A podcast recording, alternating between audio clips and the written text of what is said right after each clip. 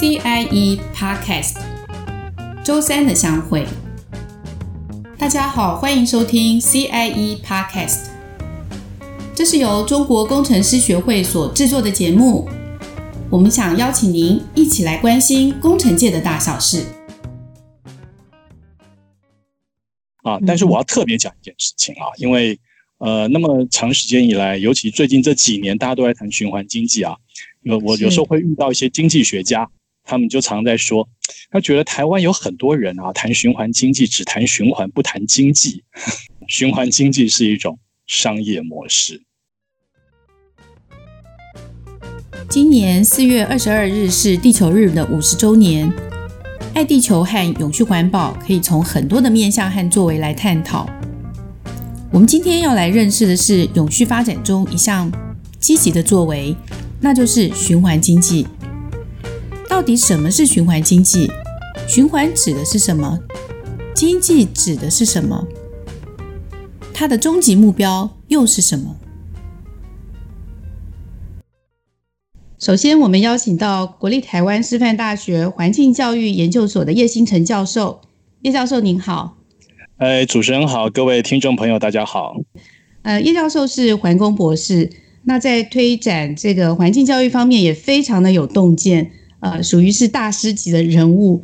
我觉得最棒的是，呃，虽然叶教授您有许多跨领域的专业，但是在我看过您的文章和访问里面哦，我觉得呃。您不用这个太艰涩的文字，而是能够用大家容易懂，然后有感觉的说法去推推展这个有趣的观念，我觉得很棒。那所以一开始，我想请您先帮我们科普一下，什么叫做循环经济？好，谢谢主持人的介绍哈。我想，因为虽然我是工程背景哈，我是台大土木系毕业的啊，后来念环工，呃，我后来博士的时候就开始开始做一些环境管理啊。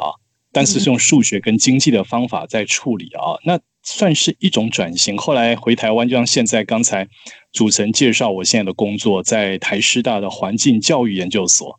嗯，所以教育领域我们需要的语言跟工程领域的确真的不一样。所以也是因为我在环境教育领域里面大概有二十年左右了啊，所以我常常会面对不同的沟通对象。所以呢，我慢慢的把我那个工程师的。那个语汇啊，慢慢的转化啊，转化。所以呢，哎，希望说，呃，讲出来的东西，工程师也听得懂，不是工程师也听得懂啊。所以我我觉得这是重要的。包含我们，我想中工会的这个 podcast 的这个节目，也希望除了我们的会员之外，更多的一般民众能够了解我们在做什么嘛啊。对，没错啊。那我想循环经济，简单来讲哈，我觉得它就是一种循环的经济，或是说。有循环概念的经济活动，大概可以这样子来来说啊。所以，当我们到便利商店，一手交钱，一手交货的这个时候，我们其实就是经济循环里面的一份子。我们正在做一个一手交钱，一手交货，就是金钱流跟物质流相反的。啊，这样的一个过程，那其实就是这样一件事情促成了整个社会或整个世界的经济循环啊，所以，哎，所以呢，我们应该讲说，呃，所谓的循环经济，就是说，我们除了传统这样的金钱啊跟物质货品这样的交换之外呢，我们要同时考虑到啊，我们这些原物料，呃，基本上都是从地球上来的。嗯，啊，都是慢慢的经过啊开采、精炼等等的这样的过程。资源，那我对资源，这个资源是有限的。嗯。那另外呢，我们使用完的东西，基本上呢，呃，如果没有好好处理，又把它丢回这个环境啊，那这个地球的环境的总负荷量是有极限的。好，所以呢，就是说我们在取用跟废弃这两个途径呢，我们希望。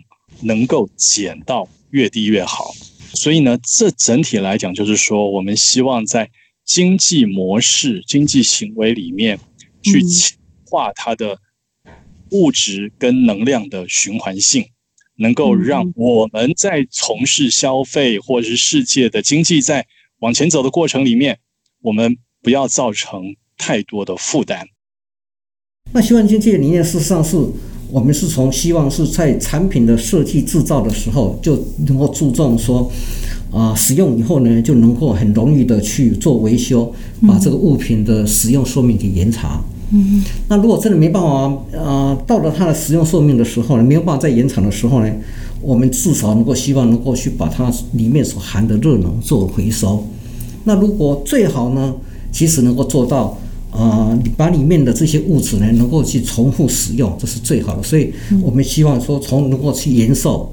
那如果没办法做到延寿了，延寿完以后呢，至少把热能去做回收，最好能够做到物质的回收。那这实际上是一个、呃、循环经济的比较啊、呃、理想的境界这样子。台湾这部分的话呢，当然也是我们现在的蔡英文蔡政府，他有把这个五加二产业的部分，他就有把循环经济把它列入在里面。嗯，所以等于说也是因为。政府的一个政策，然后再加上国际的一个趋势，所以等于说，在国内来看的话，是这几年循环经济这个议题是非常的热门。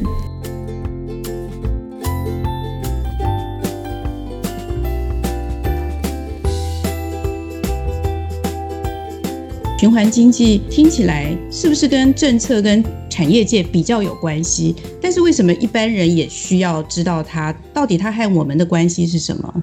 哦，它和我们的关系非常直接密切嘛。就像刚才我提到说，我们每天都会消费啊，嗯嗯，我们事实上每天都活在这个经济社会里面，我们每天都在消费。嗯像最近参与这个经济活动，每个人都是一份子哈。我们就是一份子。你看啊，最近大家比较不消费嘛，因为疫情的关系，大家不消费，所以那个生产端跟服务端，他们其实就面临非常大的压力。我们每个人其实都要鼓，所谓鼓励扩大内需，就是因为我们需要有不断的活水注入这个经济行为，这个经济才会活络。嗯，那如果说对于任何一个货品，我们会很在意。它的生产的过程是不是用回收的原料来做的，或者说是不是啊，它的这个生产过程比较环保，或者说它接下来的废气是不是能够降低，把这个废气的这个重量等等降到最低，或者说回收是方便的。我们如果去考虑这些来消费，那自然呢整个系统就会变得比较循环。所以，我们就是里面的每一个螺丝钉。那我们是非常重要，是是这样很清楚，就是说这个经虽然是个经济活动，但不是只有经济学家或者是政府的事情，每一个人都可以参与，都可以贡献。哎，当然，因为政府跟经济学家只是设法把我们在做的事情说成一套说法而已。嗯嗯，真正的主角是我们啊。是是，我刚刚好像忘了介绍，就是叶教授其实也是我们中国工程师学会环境与能源委员会的副主委啊。叶教授，您本身是环工博士，呃，也算是工程师。那您觉得工程师在这个循环经济里面扮演了什么角色？可以做一些什么事情呢？OK，当然非常的重要哈。比方，我想我就用一个大家最呃熟悉的角色来看，就是环境工程师。环境工程师在早期的时候，其实最早期就是在处理卫生工程的问题，下水道啊，或者说我们就讲的最简单的就是废物，所有的废物啊，包含排泄物跟这个污水等等的垃圾啊，我们在处理这样的问题，所以呢是扮演是我们人使用后的废气的这一个层面的事情，但是呢。环境工程这个领域演化到今天，其实已经是环境管理了。所以，我们看待的就不只是废弃物、污水、排泄物这样的问题。我们整个系统重新设计之后，可以让整个系统变得更有效率。比方用水量都可以降低啊，我们的投入都可以降低。所以呢，工程师的一个概念或工程师的规划，结合科技。啊，结合这个管理的各种不同的技术，呃，搭配政策，啊，搭配最新的想法跟目标，我们设计出来的真实的系统，就可以让我们的整个呃世界的经济朝向更循环的方向去走。那在国家里面，在城市里面，甚至在个人家庭里也都一样。所以，工程师其实非常。关键的设计系统的角色，嗯嗯，扮演非常关键的角色，是是，所以大有可为啊，工程师。那当然，而且循环经济它涉及所有的经济行为，所以我们就知道，不管是电机工程师。化工工程师、环境工程师、机械工程师或任何领域的工程师，在里面都可以扮演非常重要的角色，甚至包含电脑工程师。这样的话，就是呃，大家应该都要有这个有序发展的共识哦。如果在这样的前提下，请您谈一谈工程师可以怎么样去提升自己在绿色方面的素养跟技术？OK，好，这个是一个很好的议题哈。工程师通常都很专精。很投入自己的工作啊，所以呢，通常会在这个领域里面很执着。但是对于全世界的趋势，或者是说其他领域的语言啊，有时候就不是那么样的在意啊。嗯，那我举个例子，比方说刚才主持人提到说，工程师怎么提升自己的绿知识跟绿技术，我觉得其实这个没有什么太大的问题。但是我们要知道的是，其他人说的绿是什么意思？哎，那个绿到底是什么意思啊？比方现在我们谈循环经济这件事情，其实要去对应的就是联合国的永续发展目标。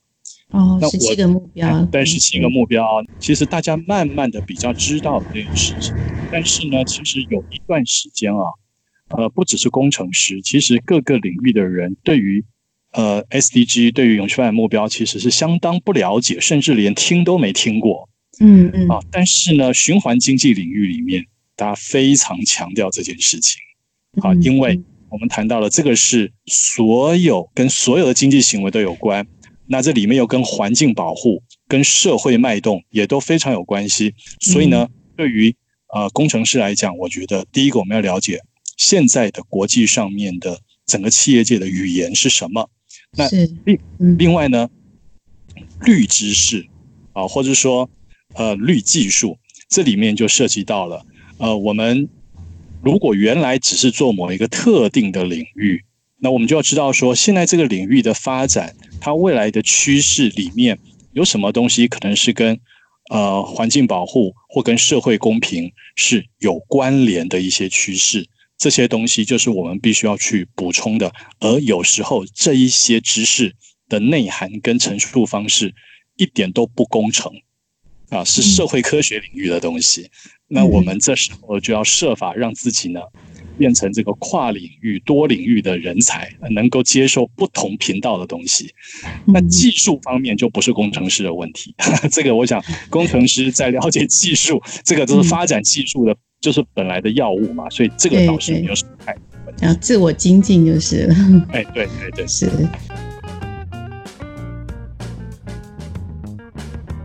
诚如叶教授的强调，循环经济是从技术上做到能资源的循环再利用，同时也能达到经济利益，两者是缺一不可。循环经济是国际趋势，也是一种必然，更需要的是你我的实践。那么产业界是怎么实践循环经济的呢？不知道您刚刚有没有听出来两个不同的声音？他们分别是来自昆鼎公司的施云鹏总经理，以及中兴顾问社的黄新许博士。